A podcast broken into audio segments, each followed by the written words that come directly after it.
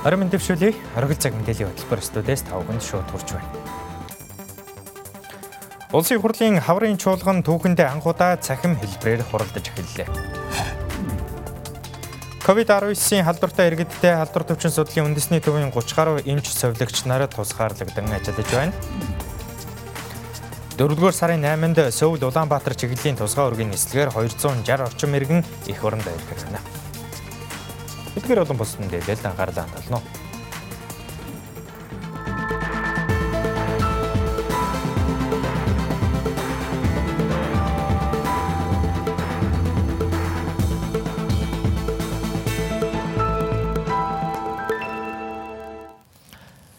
Өнөөдөр энэ удаагийн улсын хурлын хамгийн сүүлийн чуулган буюу 2020 оны хаврын чуулган нээлттэй хэлээ. Энэ удаагийн чуулган өмнөхөөс ялгаатай түүхэндээ анхудаа цахим хэлбэрээр зохион байгуулагдаж байна. За энэ хүн мэдээллийг дэлгэрүүлээ хүрэхээр студид тэр ордонд ажилладаг манай сэтгүүлч Одон гарав ажиллаж байна. За орой минь дүргээ бодно. Орой минь. За их хурлын чуулган түүхэнд анхудаа цаг үеийн нөхцөл байдалтай холбоотойгоор цахим хэлбэрээр хуралдаж байна. Ерөнхийдөө чуулганы процесс үйл явц цаашдаа ямар хэлбэрээр явагдах вэ? За гişүүдийн саналыг ер нь яаж хуваах вэ? хураах вэ гэдэг олон асуудал энэ дээр хөндөгдөж байна л да. Тэглэх яхаа. Тэгэхээр Дэлхийн эрүүл мэндийн байгууллагын зөвлөсөн зөвлөмжийн дагав коронавирусын сар тахлын энэ үед за 2020 оны хаврын ээлжч чуулганыг улсын хурлын даргын дэвлэх зөвлөлийн хуралдааны шийдвэрийн дагав цахим хэлбэрээр явуулахаар шийдэж хуралдааны бэлтгэлийг бүрэн хангасан тухай өмнө нь бол улсын хурлын тамийн газраас мэдээсэн байна. Тэгэхээр өнөөдөр чуулганы эрс 70% та харин гişүүд бол нийт 5 танхимд хуваагдаад тэндээсээ одоо ингээд захимаар одоо видео дэлгэсээр хуваагдан чуулганд бол оролцсон байна. Тэгэхээр энэ удаагийн чуулган энэ их хурлын сүүлийн чуулган гэдээс гадна үндсөлийн нэмэлт өөрчлөлтийг дагалдах хуулиудыг батлах учиртаагаараа бас онцлог байгаа. Мөн энэ 7 хоногт хийлцэх хамгийн ихний хууль бол улсын хурлын дэгийн тухай хууль байгаа. Тэгэхээр энэ дэгийн хууль батлагдсны дараа цахимаар хуралдахтай холбоотой зарим өөрчлөлтийг ингэж баталж оруулж байгаа гэсэн үг. Мөн энэ 7 хоногт коронавирустай холбоотой халдрын цар тахлын үед иргэдийн эрүүл мэнд мөн эдийн засгийн зарим арга хэмжээг идэвхжүүлэх багц хууль, гайлын албан дотроос чөлөөлөх тухай хуулийн төсөл, хамт өргөн мэдүүлсэн төсөл зэрэг эдийн засгийг дэмжих 5 их 80 төгрөгийн төлөвлөгөөтэй холбоотой хуулиултыг хилцэн баталгаар төлөвлөсөн байгаа. Өмнө нь зөвхөн пүрөө баасан гарагт улсын хурлын чуулга хуралддаг байсан бол маргаашнаас эхлээд улсын хурлын байнга хороод чуулганд одоо хуралт хуваарууд бол зогцсон байна. Тэгэхээр улсын хурлын дарга зандан шатар улсын хурлын чуулганы нээлтийн үеэр хэлсэн үгэнд банкны салбарт реформ хийх арга хэмжээнд улсын хурл анхаарч ажиллана гэдгийг онцолж хэлсэн байдаг. Мөн эх 7 сарын 25-наас үндсэн хуулийн нэмэлт өөрчлөлтөй холбоотой дагалдах хуулиудыг батлах тухай дараах яриагаар онцлог өрөх болно. Монгол банкнаас бодлогын хүүгээ буруулж 65 мянган иргэдийн ипотекийн зөвлөмрийн зээлийн төлбөрийг 3 сараар хөнгөлж хойшлуулах шийдвэрийг гаргалаа. Заавал ойлгох нөөц активын английн журмуудыг хөнгөлж чөлөөлсөн багцаар хэмжээг авч хэрэгжүүллээ. Зорилт бүлгийн зээл хүүгийн хугацааг хойшлуулах, тохируулга өөрчлөлт хийхээр шийдвэрлэж ажиллаж байна. За ажлын хэсгүүдийн хийсэн судалгаа дүгнэлтээр үндэслэн засгийн газар зарх хэмжээг авч эдийн засгийг дэмжих 5 их 80-ийн багц төлөвлөгөө холбогдох хууль тогтоомжийн төслийг засгийн газраас улсын хурлд өргөн бариад байна. Энэ 7 хоногт хилцсэн батлахаар төлөвлөж байна. За ажлын хэсгүүдийн ажлыг дэмжиж шийдэмгий зоримог шийдвэрүүдийг цаг алгуу гарган хэрэгжүүлж иргэнэ дээдэлсэн төр байхын мөн чанарыг илтгэн харуулж байгаа Ухнаагийн хөрс сүхийн тэргүүлсэн засгийн газарт ард дэрэгдээс талархал илэрхийлсэнийг та бүхэндээ уламжилъя. Сэтгэлд гал байвал зууханд гал болдог гэдэг сэтгэл зориг гаргасан эрс шийдэмгүй шийдлүүд амжилттай хэрэгжиж байгаагийн нэг жишээ нь утаагүй түлш юм аа. Иргэдийн эрүүл аюулгүй орчинд амьдрах эрхийг хангаж гамшигын хэмжээнд хүрээд байсан хор дутааг бууруулсан ажлыг хаврын өр орсон өнөөдөр дүгнэж сайн ажиллаа гэж хэлж болохоор боллоо. Утаа бууруулах чиглэлээр засгийн газрын гаргасан шийдвэрийг үр дүнтэй хэрэгжүүлсэн ерөнхий сайдын зөвлөх Ил Алтан гэрэл таван тулгой түлш компани хамт олон гүйцэтгэх захирал Ганбаатараар ахлуулсан ажлын ахлуулсан сайжруулсан түлшний үйлдвэрийн хамт олонд баяр хүргье. Дараа жил утааг дахин бууруулахыг өөрөө чиглэл болгож байна. Та бүхэндээ улсын их хурлын зүгээс баяр хүргэж байна. Энэ ташрамд эдийн засгийг дэмжих, хөгжүүлэх, баялаг бүтээгчид, жижиг дунд үйлдвэрлэл эрхлэгчдийг эрсдлээс хамгаалах чиглэлээр санал дүгнэлт гаргаж улсын их хурлын хуралдаа нэг тамтран ажилласан Монголын худалдаа үйлдвэрийн танхим ерөнхийлөгч амар төвшин танаар дамжуулан хувийн хөвшлийн мянган мянган татвар төлөгчдөд талархал илэрхийлж байна. Нийгмийн хариуцлага ухамсарлаж хамтран ажиллаж байгаа юм. Цаашид онцгой байдлын сан байгуулж заашгүй шаардлагатай арга хэмжээнд зарцуулах, банкны реформыг хэрэгжүүлэх, банкны өр барагдуулах замаар халдвар төвччин хор товдрын үйлчлэгээний шин нэмэлтийг байгуулах, эрүүл мэндийн эмчилгээг үйлчлэгээг дэмжих, эрүүл мэндийн ажилтнуудын цалин хөлс урамшууллын асуудлыг шийдвэрлэх, банкны салбарт реформ хийх зэрэг чухал арга хэмжээнүүдийг улсын хурл засгийн газартай хамтран хаврын чуулганы хугацаанд онцгой анхаарч ажиллана. Тэгэхээр энэ уралдаанаар бол хамгийн гол хуулиуд. Жишээлбэл нэлээд маргаан дагуулад олон нийтийн сүлжээнд яваад байгаа жишээлбэл засгийн газар хасрах ёстой гэдэг асуудалтай холбоотой ч байдаг юм уу.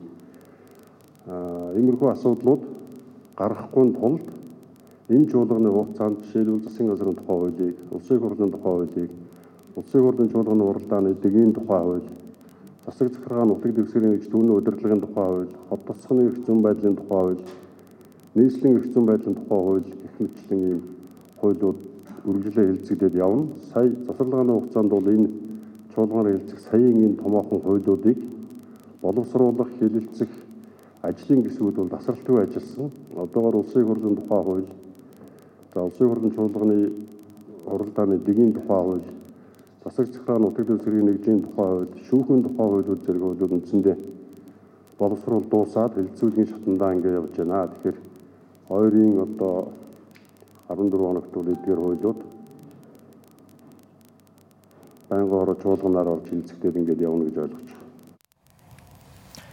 За тэгэхээр энэ удаагийн хаврын чуулганаар бол энэ үндсэн хуулийн дагалдах хуулиудыг батлах шаардлагатай чухал чуулган болж байгаа. Тэгэхээр ер нь э, ямар одоо хуулиуд хичнээн хууль батлагдах вэ?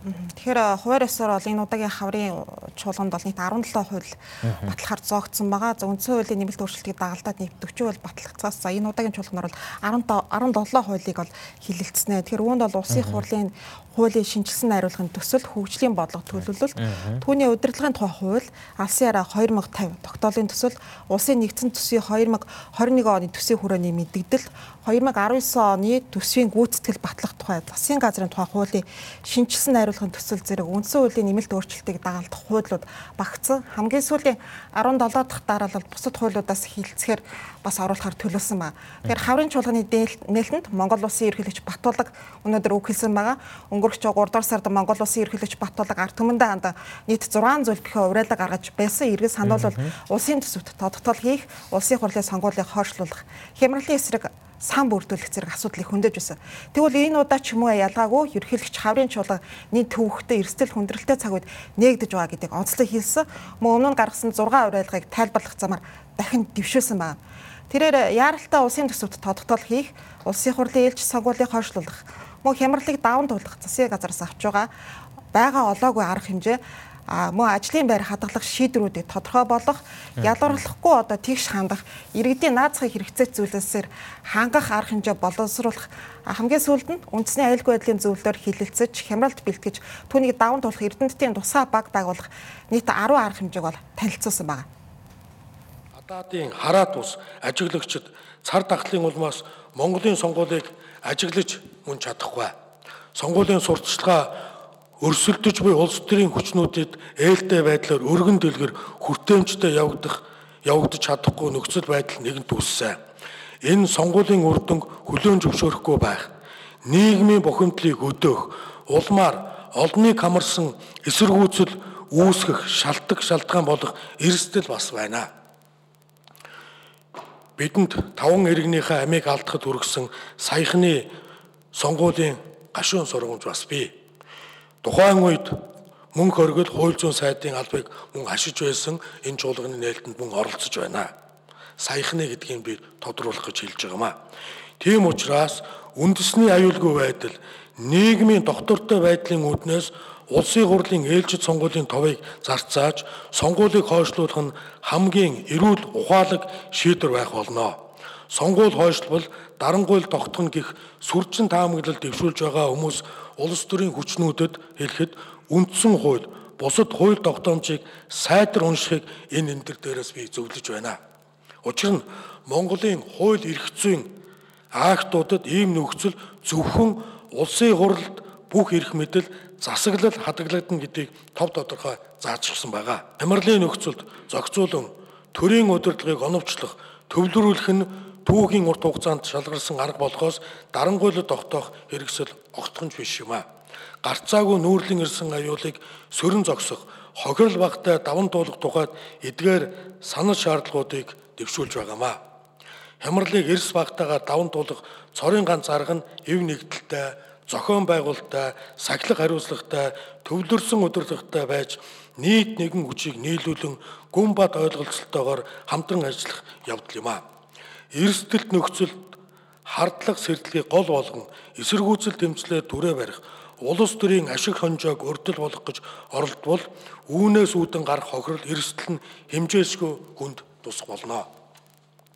Улсын хурлын хаврын чуулганы өмнөхөн буюу 4-р сарын 3-нд улсын хурлын гишүүн хүн сүдэ аж ахуйн хөнгө үйлдвэрийн сайд асан Б Батцорыг улсын хурлын гишүүнээ бүрэн эрхээсээ хожимдсон ч гэсэн чөлөөлөгдөх өргөдлийг гаргажээ.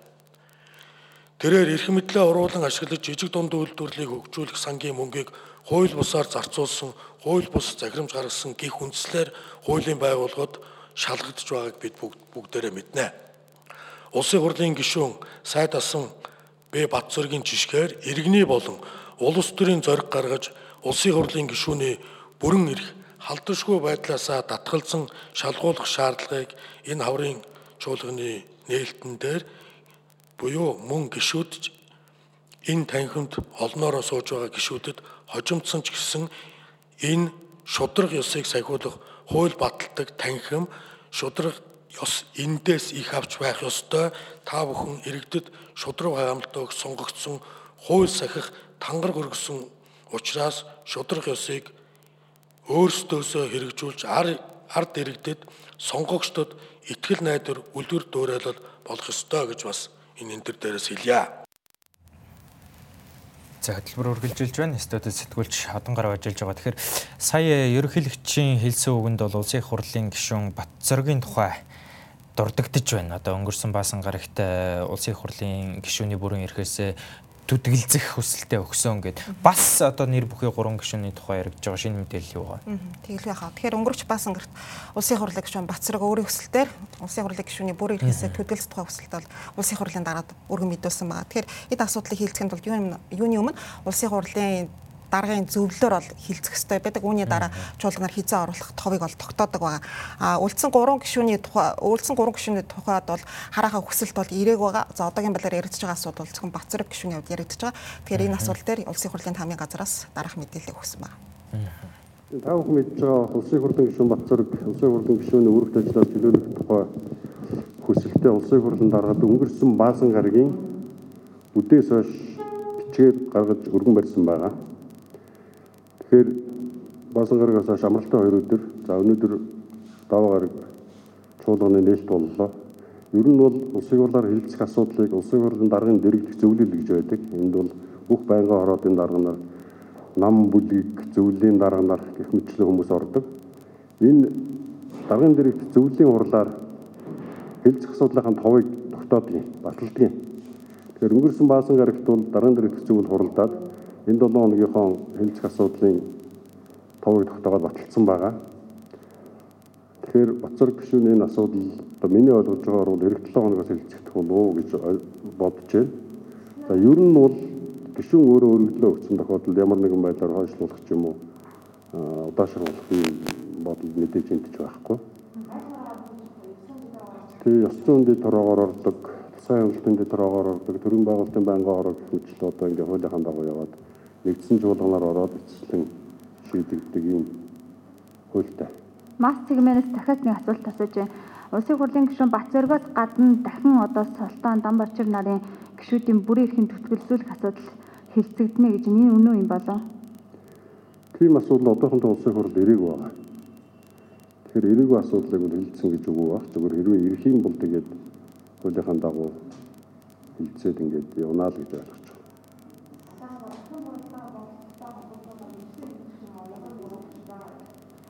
Ирждээр бол ямар нэгэн өөрчлөлт байхгүй.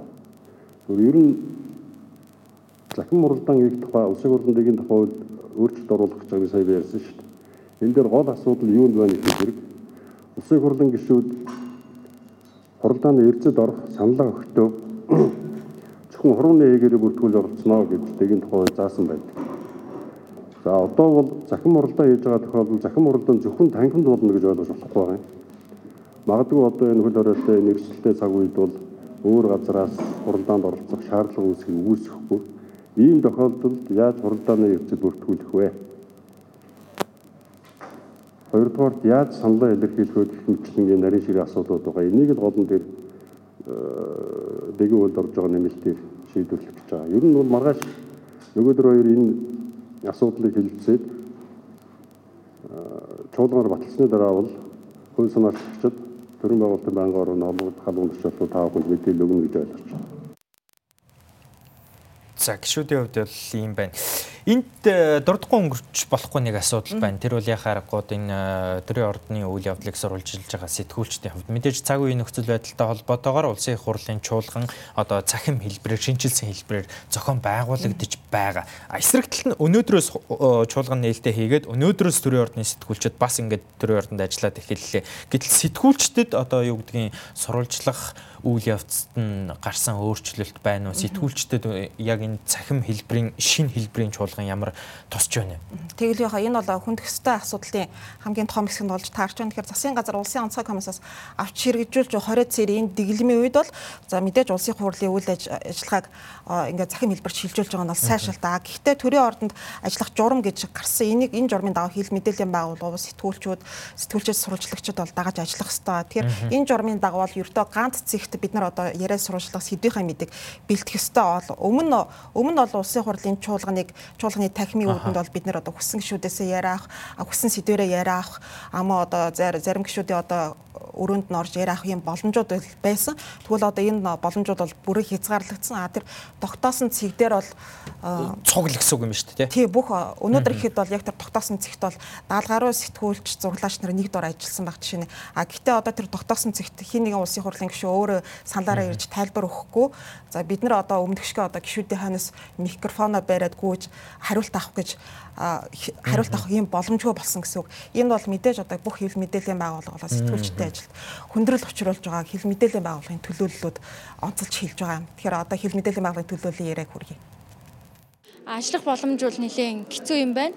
А яа харахгүй одоо дэлхийн нийтээр ийм онцгой нөхцөл байгаа учраас дахаас өөр аргагүй.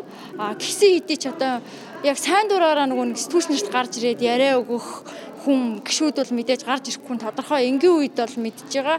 Араасаа гүйлгээл өчнөө хүлээлгээд ингэж яриа өгдөг хүмүүс л одоо ийм онцгой нөхцөл. За би яриа өгье ч юм уу ингээд гарч ирэхгүй. За хэвлэл мэдээллийнхэн бол нөгөө мэдээлэх дамжуулах үүрэгтэй энэ үүргээ биелүүлмээр байдаг. А энэ үүрэг нь энэ одоо энэ эрхээ биелүүлж чадахгүй жоохон хязгаар үүссэн л гэж харж байна. За эдийн засгийн маш олон хуулийн төслүүд байгаа. Аж ахуйн нэгжүүдэд яаж дэмжих юм 5.1 1 их найдтай холбоотой хуулийн төслүүд хийлцэж байна. Цаг үеийн асуудлуудаа гişүүдээс бол байр суурь авах, яриа авахд бол мэдээж том хязгаар үүссэн байна л гэж харж байна тэгэхэд хүссэн яриагаа авч чадахгүй буцах нь. Аа тэгэхээр өнөө өглөөнөөс хойш ингээл сэтгүүлчнэр чинь одоо 12 цагаас хойш одоо ингээд цаг гарan хүлээгээд нэг ч яриаггүй сууж байна. Ингээд явуу дунд нь гараа гэж ярьцлага авдаг гэсэн бол одоо ингээд ямар ч боломжгүй. Тэднийг дуудлаа гэхэд тэд хурч ирээд ярьцлага өгөх гэдэг ч бас асуудалтай. За ялангуяа одоо хүнсүүд аж ахуйн өдрөөсөд Бацаргоос бид нараас ингээд яагаад ингээд төдөлцөх өргөдлөө өгсөн юм бэ гэдэг бас асуудлаар ярьцлага авмаар байдаг. Гэвч одоо тэр биднийг эндээс цаашгаа явуулахгүй байгаа учраас маш хэцүү байна л да. Гэх мэтчил маш олон гişүүдээс бас тодруулах одоо жишээлбэл жидүүд холбогдсон гişүүдээс ч гэсэн асуулт асуумаар л байна л да. Тэгэхээр тэд нар бол бидний дуусан цагт гүйж ирж ярьцлага өгөн гэдэг бол хэцүү. Тэгэхээр зөвхөн ганц цэг дээр ингээд одоо ярьцлага аваа гэдэг ийм одоо болцод тавьж байгаа нь бол маш хүндрэлтэй л байна л да. Жирийн үед одоо өөртөө ярьцлага өгдөггүй асуудлаас бултдаг тийм гişүүд маань өөртөө ирээд энд ярьцлага өгөхгүй гэдэг нь бол э, байж э, хизээш одоо боломжгүй зүйлтэй. Тэгэхээр сэтгүүлчид өөрсдөө араас нь ирж хайж асуу шалгаж иж нэг мэдээлэл олж авдаг шүү дээ. Тэгэхээр энэ хаврын чуулган бол өөрөө маш тийм онцлогтой олон хуулийн төсөл эдийн засгийн холбоотой хууль тогтоомжуудыг батлах ийм түүхэн хариуцлагатай чуулган. Гэтэл одоо эдгээр хуулийн төсөл тогтоомжуудын талаар сэтгүүлчд бид нэр асууж чадахгүй одоо хэвлэл нийтлэг хэрэгжилээгөө бүрэн одоо хэрэгжүүлж чадахгүй ийм нөхцөл байдалд хүрч байна. Тэгэхээр маргаашнаас эхлээ улсын хурлын байнга хороод чуулганы үйл ажиллагаа эхэлнэ. Энэ 7 хоногт эдийн засгийг дэмжих арга хэмжээтэй холбогдох маш чухал хуулиуд хилцэгдэх нь хүлээлт үүсгэж байгаа. Баярлалаа. За үзэгч та бүхэнд сэтгүүлч одон гарав дэлгэрэнгүй мэдээллийг хүргэлээ. За хөтөлбөр үргэлжилж байна. Дараагийн мэдээг танилцуулъя. За COVID-19 халдварын цаг үеийн асуудлаар эрүүл мэндийн яамнаас өнөөдөр өгсөн мэдээллийг та бүхэнд одоо хүргэе. Халдвар төвчин судлалын үндэсний төв тусгаарлалтад хянагдаж байсан Туркийн нэг иргэний шинжилгээнээс коронавирусын халдвар илэрсэн байна. Ингэснээр манай улсад 15 дахь тохиолдол бүртгэгдлээ. За тэдгээр иргэдээс 13 нь халдвар төвчин судлалын үндэсний төв тусгаарлагдаж байгаа бол үлдсэн 2 иргэн нэмлэгээс гарч хяналтанд байгаа. За Монгол улсад өчигдөр буюу энэ сарын 5-нд халдвар төвчин судлалын үндэсний төвд болон улс орон даяар с ิจ гтэй тохиолдол илрээгүй. За мөн Дархан уул аймагт тусгаарлалтад байсан 3 иргэний шинжилгээнд коронавирусын халдвар илрээгүй гэсэн мэдээлэл өгсөн юм. Төрөний хоёр тохиолдолтой хамт хайтлаасан иргэн Тэгээд э, өдөр болгон бид нар бол хяналтын шинжилгээ хийж явж байгаа. Тэгээд өчтөрийн шинжилгээнд бол коронавирус гарсан. Тэгээд тусгаарлагдаад шинж тэмдэггүй хэлбэртэй одоо энэ гурван хүн эмчлэгдэж байгаа. За хавьтлуудыг бол бид нар бүгдийг хяналтанд аваад тусгаарлаад шинжилгээг нь аваад бүгд сөрөг гарсан байгаа. Биеийн байдал харин гайгүй шинж тэмдэггүй хэлбэр одоо явагдаж байна гэсэн үг. Халдвар төвшин судлалын үндэсний төвд өнөөдрийн байдлаар 248 хүн тусгаарлагдан хянагдаж байгаа юм байна. Мөн Токио Улаанбаатар онгоцоор ирж ажиглалтанд байгаа 184 хүнээс шинжилгээ авахар төлөвлөд байгаа гэсэн мэдээллийг өгсөн. Дараагийн мэдээг танилцуулъя.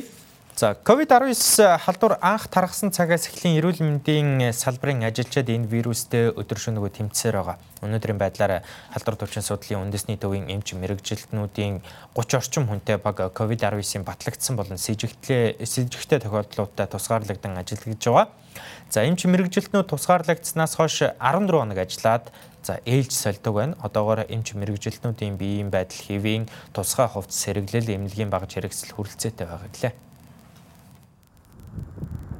Манай улсад өндөржүүлсэн бэлэн байдал тогтоосон өдрөөс буюу 1-р сарын 27-ноос эхлээд цагдаагийн байгууллага хил гайл мэрэгжлийн нэлд онцгой байдал эрүүл мэндийн салбарын ажилчид зогсолтгүй ажилласаар байна.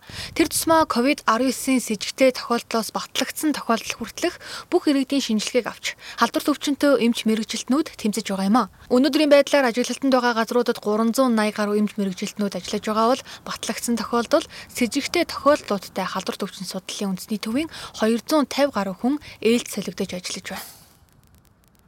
За нийт ажиглалтанд байгаа эмч нарт бол 380 гаруй эмч нарууд ажиллаж байгаа. За халдвартад бол Чимбүр Чимбаяр ахлагчтай 7 одоо хүний баг бол ажиллаж байгаа.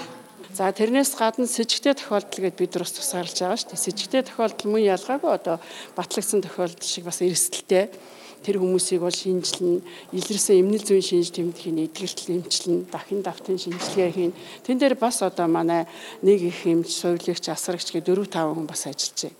За дахиад манай наадалд бас одоо 200-аад ортой ажиглах, тусгаарлах тийм ээ одоо ойрын хавьтлууд жишээ нь батлагдсан тохиолдлын яг ойрын хавьтлуудыг бол бид нар бас бараг 200 түнийг тусгаарлаж ажиллаж байна. 12 өвчтөн дээр одоогийн байдлаар байгаа энэ хүмүүс бол дотроо ээлжээ солио зохицуулна. Нэг одоо халдварт өвчнөдөө харьцсан хүн бол тэндээ тусгаарлалтанд орж бол эмчилж байгаа. Яагаад 21-с 14 хоног өгөхээр манай эмч мэрэгчлэнүүд бол хамгаалах утас хэрэгэлтэй ажиллаж байгаа тийм ээ. Тэгээ бүгд бол одоо цаг наргүй ажиллаж байгаа учраас бид нар 14 хоноод эмч мэрэгчлүүдээ ээлжээр бол сольж ажиллана. Манай халдвартын бүх эмчнэр л одоо энэ төр ажиллаж байна. Эмч бүхэн бол өөрсдөө одоо миний ээлж төдийд төдийдгээ 14 хоногийн дараа орох багийг бол бэлтжээд тэд нар маань ээлжиндээ ингээд ороод ороод үйл ажиллагаа явуулж байна. Эмч цэвэрлэгч, ариутгагч, асрагч, рентген техникч нараас бүрдсэн баг батлагдсан тохиолдолтой 14 хоногийн хугацаанд тусгаарлагддаг. Харин 14 хоногийн явцад дунд болон сүүл үед нь давтан шинжилгээг өгснөөр ээлж солигддог юм байна. 10 хэдэн тохиолдол бүртгэгдсэн байхад ард нь бол одоо 30 40 хүн ажиллаж байна гэсэн үг шүү дээ. Тийм. Тэгээд ард нь өшөө гадна талд нь бол 50 60 70 хүн ажиллаж байна. Нөгөө гадны хавьтлуудын хянана гэдэг бол маш том ажил байдаг. Тэр бүгдийн хянана шинжилгээ аавна. Тэдрээс одоо хин яах нүгэд ойр ойрхон давтан шинжилгээ аавна, насан судалгаа аавна. Одоо сая Токио Улаанбаатарын онгоц буусан тэрний одоо эхний ойрын хавьтлуудыг бид нар 60 гаруй хүнийг шинжилгээд халдвартай тусгаарлаад сүрэг гарсан. За өнөөдөр 180 хэд 190 хүний шинжилгээг одоо манай баг гарч ажиллах гэж 100 хэдэн хүний шинжилгээ авахд бол бараг өтөө өдөр сарсуулагдана. Одоогоор батлагдсан тохиолдлууд болон тэдгээрийн ойрын хавьтлуудтай ажиллахад хамгаалах хувцас хэрэглэл болон тоног төхөөрөмж багж хэрэгсэл хангалттай байгаа. Гэхдээ явандаа батлагдсан тохиолдлын тоо нэмэгдэхэд хүндрэлтэй гэлээ. Түүнчлэн нэг удаагийн чартер нислэгээр ирсэн иргэдийг COVID-19 шинжилгээнд хамруулахад нэг өдрийг бүрэн зарцуулж байгаа бөгөөд шинжилгээ хийхэд лаборатори тандалд клиникийн 100 орчим хүн өдөр шөнөгүй ажиллаж байна. Дараагийн мэдээ. Өнөөдөр хүнс хөдөө аж ахуйн хөнгөн үйлдвэрийн сайд асан Батцорогт холбогдох эрүүгийн хэргийг Баянзөрөх дүүргийн эрүүгийн иргэн анхан шатны шүүхт хилцэхээр товлсон байсан. Гэвч шүүх хуралд шүүгдэгч Батцорогийн өмгөөлөгч Мөнхбат нь эрүүл мэндийн шалтгааны улмаас эмчийн магадлалаа ирүүлсэн байна. Иймээс Баянзөрөх дүүргийн эрүүгийн иргэн анхан шатны шүүхээс шүүх хуралдааныг 2020 оны 4-р сарын 22-ны өдрийн 10 цаг хүртэл хойшлуулж Батцорогт өмнө шүүхээс авсан хөлийн хязгаарлалт тогтоох За таслан сэргийлэх арга хэмжээг хэвээр үлдээсэн байна. Нийслэлийн онцгой байдлын газарт амралтын өдрүүдэд галт өмрийн 6 дуудлага ирснээс 5 нь шар ус шатсан гэх дуудлага байжээ. Тухайлбал хан уул дүүргийн дөрөвдүгээр хорооны хороо хүннүү молын зүүн урд арцтын аманд нэг га шар ус шатсан дуудлага ирж 14 алба хаагч унтраахаар ажилласан байна. За мөн Сүхбаатар дүүргийн 19-р хороонд байрлах шарга мортын аманд төмөр гарч хэд хэдэн айлын байшин шатжээ. Иймээс нийслэлийн онцгой байдал За цаг уур байгаль орчны газраас хамтарсан эрчимт эргүүл нэмэлтээр ажилуулна хуурай шилттэй байгаа энэ үед иргэд ногоон бус цуслангийн чиглэлд шар ус шатаахгүй байхыг анхаарууллаа. Өнөөдрийн байдлаар манай улсын 6313 иргэн 43 улсаас эх орондоо ирэх хүсэлтийг гадаад харилцааны яамд тавьсан байна. Тэдгээр иргэдээс улсын онцгой комиссийн шийдвэрээр 260 орчим иргэн 4-р сарын 8-нд Сөүл Улаанбаатар чиглэлийн тусгай ургийн нислэгээр ирэх гэж байна. Бүгд найрамдах Солонгос улсад байгаа Монгол иргэдийн бүртгэлийг 4-р сарын 4-ний өдөр явуулсан. Ингэхдээ улсын онцгой комиссоос тавигдсан шаардлагын дагуу хүндэтгэх шалтгаантай буюу эмчийн хяналтад байгаа иргэн жирэмсэн эхчүүд өндөр настан хөгжлийн бэрхшээлтэй иргэдийг бүртгэсэн байна. Харин бүртгэл нь баталгаажсан иргэд бүгд найрамдах Солонгос улсад нэр бүхийн эмнэлгийн байгууллагад хандан COVID-19-ийн халдварын шинжилгээг хийлгэсэн байх шаардлагатай байна. Тэгээ элчин сайдын яам болон мяатын төлөөлөгчийн газар энэ удаагийн онгоцсонд суух бүртгэлийг хамтдаа сууж агаад мят сөүлийн мят төлөөлөгчийн газар хийсэн. Өмнөх хоёр онгоцоор сөүлээс ирсэн 500 иргэний хувьд бол өмнө тайлбарлаж байсанчлан зөвхөн 3 дугаар сарын 10-наас 13-ны хооронд элчин сайдын яамд ойчрлж байгаад бүтгүүлсэн 500 хүнийг авчирсан ийм нислэг байсан.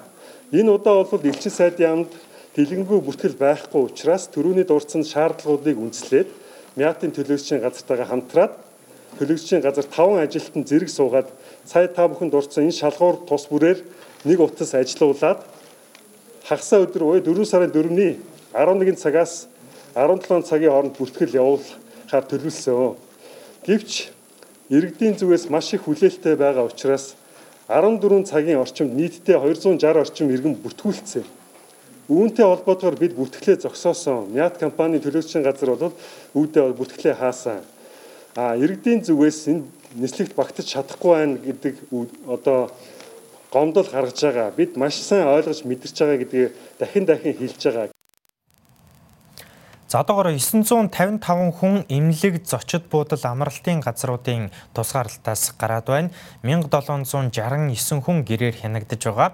За харин өнөөдөр 455 хүн тусгаарлалтаас гарах бөгөөд тусгаарлалтын үеэр үр гүйцэтгэж байсан алба хаагчид 14 хоногийн хугацаанд гэртээ тусгаарлагдах юм байна. Жага иргэдийг хаягаар нь хяналт бүртгэл хийж байгаа. Энэ дээр цагдаагийн байгууллага за тэгээд дүүрэг, хороо баг хэсгийн алхачлаар хандж байгаа. Харьцангуй сүүлийн үед тусгаарлалт гэрте очисон тусгаарлалтын байрнаас гарч байгаа зөрчил нь буурч байна. Энэ бол иргэдийн ухамсар дээшилж байна. Өөрсдөө бас хариуцлага ойлгож байгаа учраас одоо энэ дээр дэс бол юм бий. Гэтэ энийг нэг зааж шиг одоо олонд яриад байх шаардлага байхгүй. Манай иргэд улам сайн энийг анхаараарай л гэж хүсэж байна. Төлбөртэй холбоотой зүйлийг хэлье. Онцгой байдлын төлбөрийг нэхэд байна гэдээ бас буруу зүрх ойлгоод байна. Тухайлбал Баян хангаа гэдэг амралтын газар эзэн албан ёсоор албан бичиг ирүүлсэн. Тэнд Оросын холбооноос улсаас орж ирсэн иргэдийг тусгаарлаж байгаа. Төлбөрөө төлж чадахгүй төлөхгүй байна эдгээр хүмүүс. бид цааш нь хоол ундаар үйлчлж чадахгүй байдалд орчлоо гэдэг албан ёсны албан бичгийг ирүүлсэн. Энэ тусгаарлах байранд байх гад хурааж байгаа тэр мөнгө бол таны хоолны мөнгө, таны тэнд байрлсан байрны мөнгийг л бид нар авч байгаа.